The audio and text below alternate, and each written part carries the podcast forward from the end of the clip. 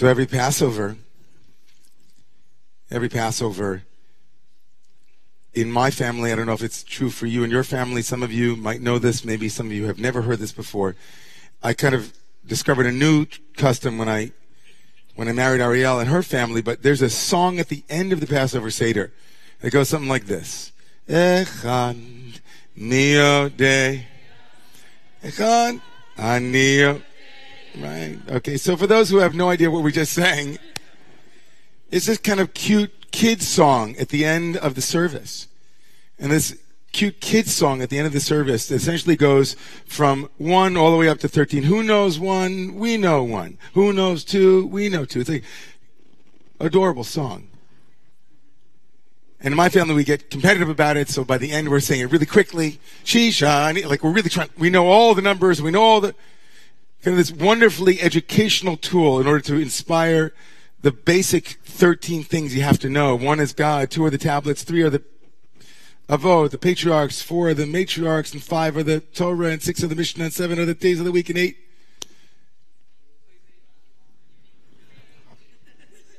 It works, right? And I couldn't help last year, just the way my brain works, and I apologize for this, but it, just the way my head works.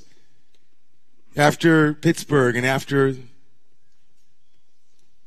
the horrific acts that took place on that day, on that Shabbat morning, for those innocent 11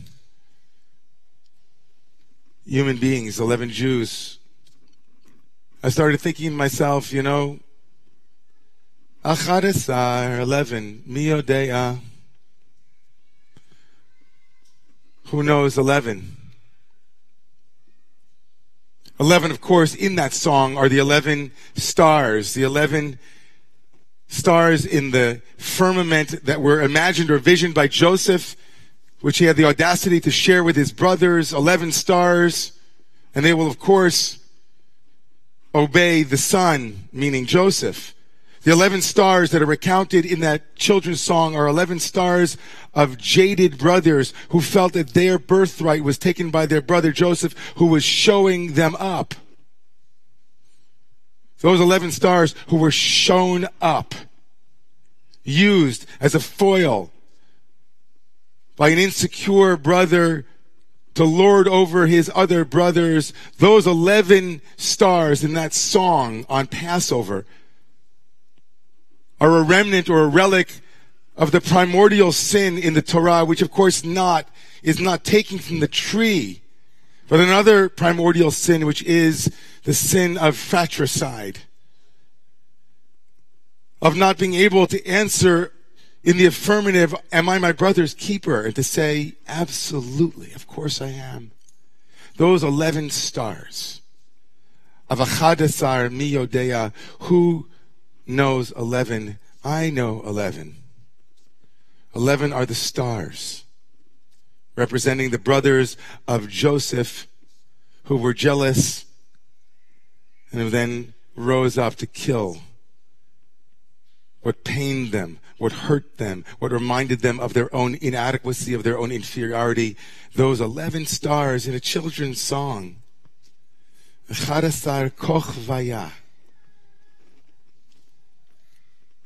But of course, in the twist of last year, 11, whom do I know?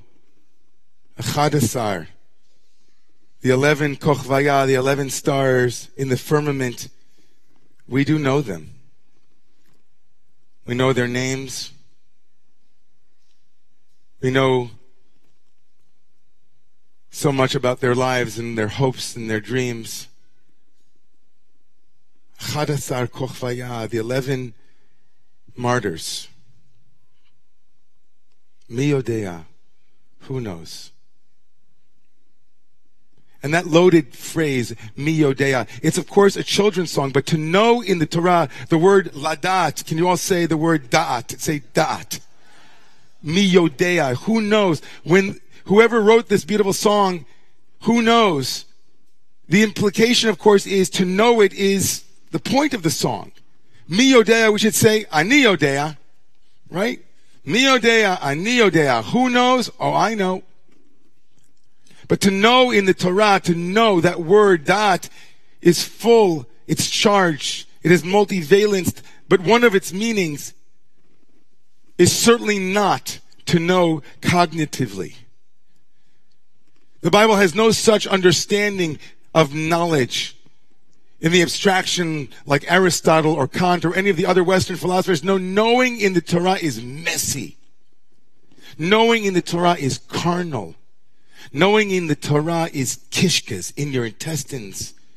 You know in the Torah not because you grokked it. You know it because you united with it. You became one with it. You see it. You are with it. It isn't in it. It's a relationship. And one of the most profoundly terrifying knowings in the Torah appears in chapter 4 of tomorrow morning's reading in the Cain and Abel story. Chapter 4 introduces us to Adam and Eve knowing. And Adam knew his wife, life force, Eve. His knowing is fructive. His knowing is creative. His knowing produces life. To know is to produce life. And yet the story, as it evolves and as it progresses, is not about life at all. It's about the opposite. And in one of the great intertextual ironies and painful moments, after Cain and Abel have done the dance with God and God rejects and Abel and Cain and Cain is angry. They're out in the field and Cain says something to Abel. We don't know what he says. And in the field with his brother, the Torah will tell us over and over again, he's his brother. And they were in the field. He said something we don't know. And Cain rises up against his brother Abel and kills him. And God says to Cain, hevel achicha.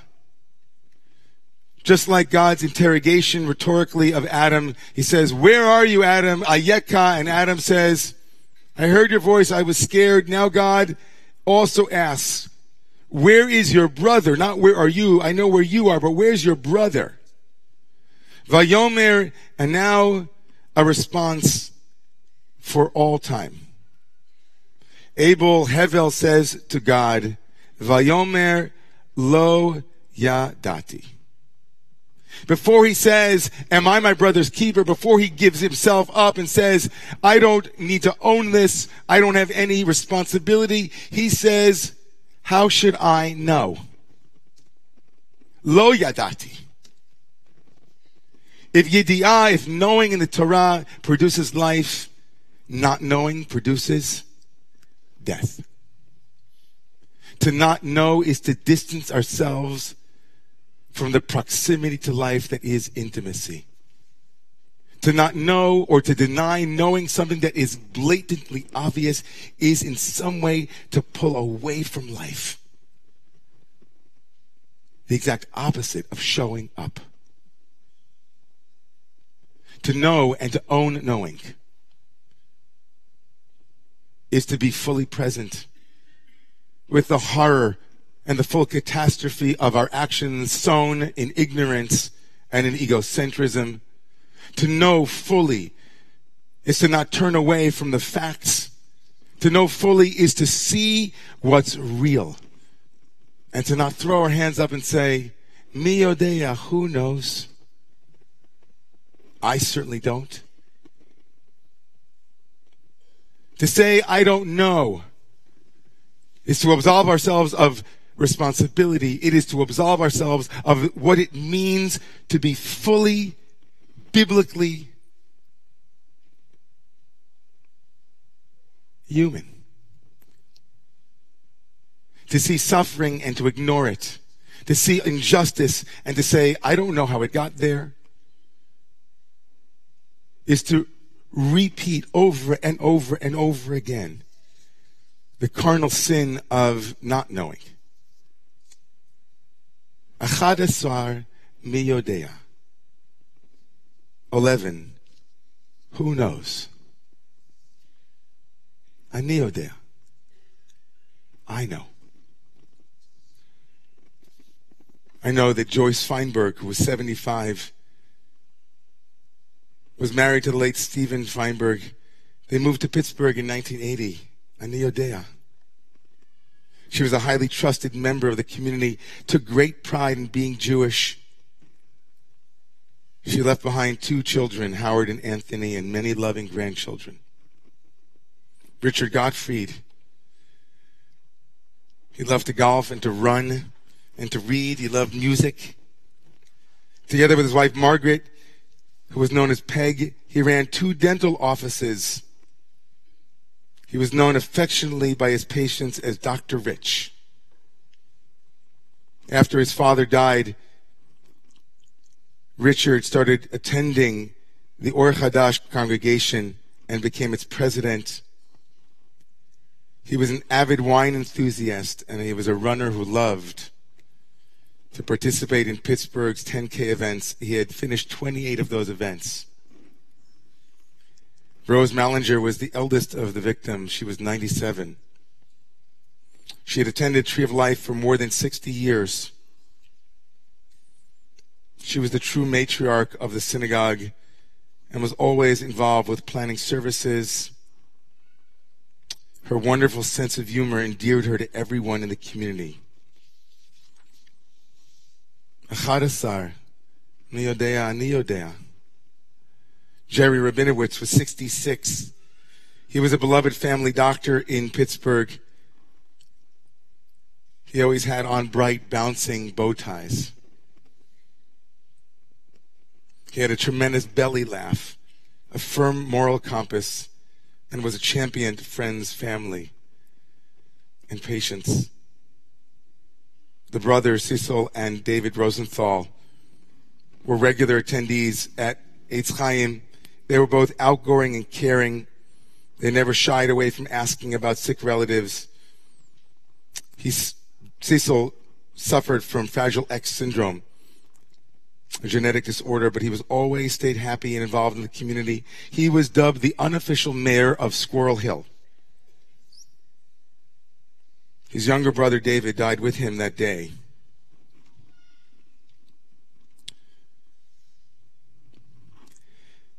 He loved working to keep everything clean. That was his big thing, David. They were known for their zest of life together. They had huge hearts and they had a beautiful message of acceptance. Bernice Simon was a regular attender, member of the Tree of Life, and she was known to her grandchildren as Bubby. And she was remembered for singing songs all the time like A Bushel and a Peck and You Are My Sunshine as well as for her delicious cranberry orange bread. Sylvan Simon, who was married to Bernice, was a member of the L'chaim Club. And they enjoyed a shot of Jimmy Beam after Shabbat services every week. He loved going to the Pittsburgh Symphony together and enjoyed many inside jokes. Daniel Stein grew up in Homestead, Pennsylvania. He learned to help run the family business, the Stein Hotel. And Daniel was an active and loving, loved member of the community. He came to services each and every Saturday, always ready with a smile, always ready to serve. Stein loved to volunteer his time any way he could. Like Melvin Wax, who was 88, who was a passionate member of the Tree of Life Synagogue, who attended services maybe four times a week. Melvin was a veteran of World War II. He was stationed in Germany and stayed through the Korean War. He was a generous man, built from grit and adversity, and was always the first to step up and serve. Irving Younger was 69. He was most often the first face that any congregant would see outside of the tree of life. He was the son of two Holocaust survivors. He ran a real estate business, but with his wife Sherry, for 30 years, they were staunch members of the Tree of Life community. He left behind Jordana and Jared and Jaden, his grandchildren. Achadasar, Miodea, said Cain when asked, Where is your brother? He said, Lo Yadati, I don't know. If anybody wants to know what it is to be a Jew in the world, it is to be someone who doesn't just know, but someone who knows. Someone who feels. Someone who responds. Someone who doesn't just show up others, but shows up for others. Not on one particular Shabbat, on an anniversary of a horrific moment, not only in response to the rising anti-Semitism that we are all, all eager to speak out against and to find allies waiting for us, but because we are the children of the one who says, Mi yodea ani yodea, I know. We are the ones, each and every one of us here tonight, and all of those who show up, who say that to be a human being is to show up for. To say, I know. I know that not only was the Tree of Life, Dor Chadash, Or Chadash, Or Lesimcha community in Pittsburgh targeted, but it was, it was, only, it was the 12th sacred sanctuary that it was targeted that in the three years in which the horrific shooting took place. Our sacred sanctuaries I've been violated over and over and over again. To know that. To know our brothers and sisters down the block, one avenue over, uptown, wherever there is injustice, to know that personally and to care about that. Achadasre, miyodea, aniyodea. I know. The living legacy of what it is to be a Jew who knows insecurity, who knows danger, who knows the jealousy of other brothers, who knows what it is to live in a world that isn't safe, is to continue to fight against unknowing. To fight against the inclination to show up instead of show up for. To stand together with. Breshit. This Shabbat is the beginning It reminds us of the most important fundamentals that we live with, that we walk with, that we yearn to embody to make this world a better place. And there's no better place to begin that journey than in Miodea. Who knows? Who knows what tomorrow will bring? Who knows what conversations about end of life in our class that is soon to begin, the What Matters course, where we actually walk in to the question of what the end of our life and how we might prepare for it, how we might live in the recognition, in the knowing of our mortality and prepare ourselves for that. Not to say, I don't know that. When Marcy Imberman and Shelley Levine and others will bring us into conversations that we need to have, we are embodying aniodea. I know.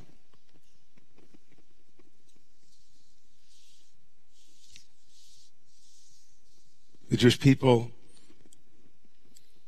all of us,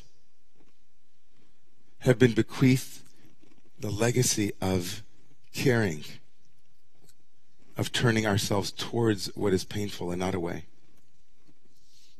As we commemorate this weekend the atrocity that took place in Pittsburgh, my heart is with Arlene Walk and others who are still within that community who are still suffering because they feel that people are not showing up for them, holding them in the way that they need to be held. That it wasn't just one moment on October 27th, but it is every day since then. And are we knowing that? It is so beautiful to see all of you here showing up for Show Up for Shabbat. But the real testimony to our lives will be do we show up for life? Do we show up for life? That to me is the greatest challenge and the greatest reward that we have been given. So let's show up. Let's know it. Last thing. Tonight is the yahrzeit of the Rebbe whose song we just sang a couple of minutes ago. The Berditchever Rebbe, Levi Yitzchak ben Tzara Sasha, the Berditchever Rebbe was a great Hasidic Rebbe, Hasidic teacher. But he was a bit of a, of a different kind of person. His father-in-law had no idea what to do with him. He couldn't hold down a job. All he wanted to do was go study with this crazy teacher known as the Maggid of Mezrich, Dov Ber of Mezrich. And so, on one of his frequent trips to go visit his teacher, like like a Phish concert, right? He was like going, he was following the teacher. He went like went to Mezrich, right? So he went out to meet the Rebbe, the Maggid of Mezrich, and he came back, and his father-in-law sat with him, and he said to him, he said to him, "What are you doing over there in Mezrich? What's going on over there?" It's like kind of like what people say. What's going on in Roma? What, what are you doing over there? What's up over there? You know, in the church. What are you doing? So the Lev Yitzchak, the Berditchever said, I go to Mezrich because my teacher there teaches me, God bless you, teaches me that there's a God in heaven. So his father-in-law, you know, sits back in his chair and goes, are you kidding me? You're taking, you're eating up my money, traveling to, to Mezrich. Wait a second. He, he snaps his fingers. He calls out to somebody like, you know, he brings him into the kitchen, into the living room, and he says, "Hey, do you believe in God? Is there a God in heaven?" And the person says, "Of course, everybody knows there's a God in heaven." He turns to his son-in-law and he says, "He says, Lev Yitzchak, you know, everybody knows. Why do you have to go all the way to Mezrich to find out? Just go right outside." So the Berditchever looked at his father and he said, says, this is my dear father-in-law. I love you so much. But the person that you just asked, they say it. When I go to Mezrich, I know it. The person you asked, they say it. But when I go to Mezrich, I know it. Ani Yodea. Ani Yodea, I know. May God bless you and all of us here to know a little bit about these 11 beautiful stars and to know the things that we need to do in order to build a better world, a more compassionate world, a more loving world. Amen.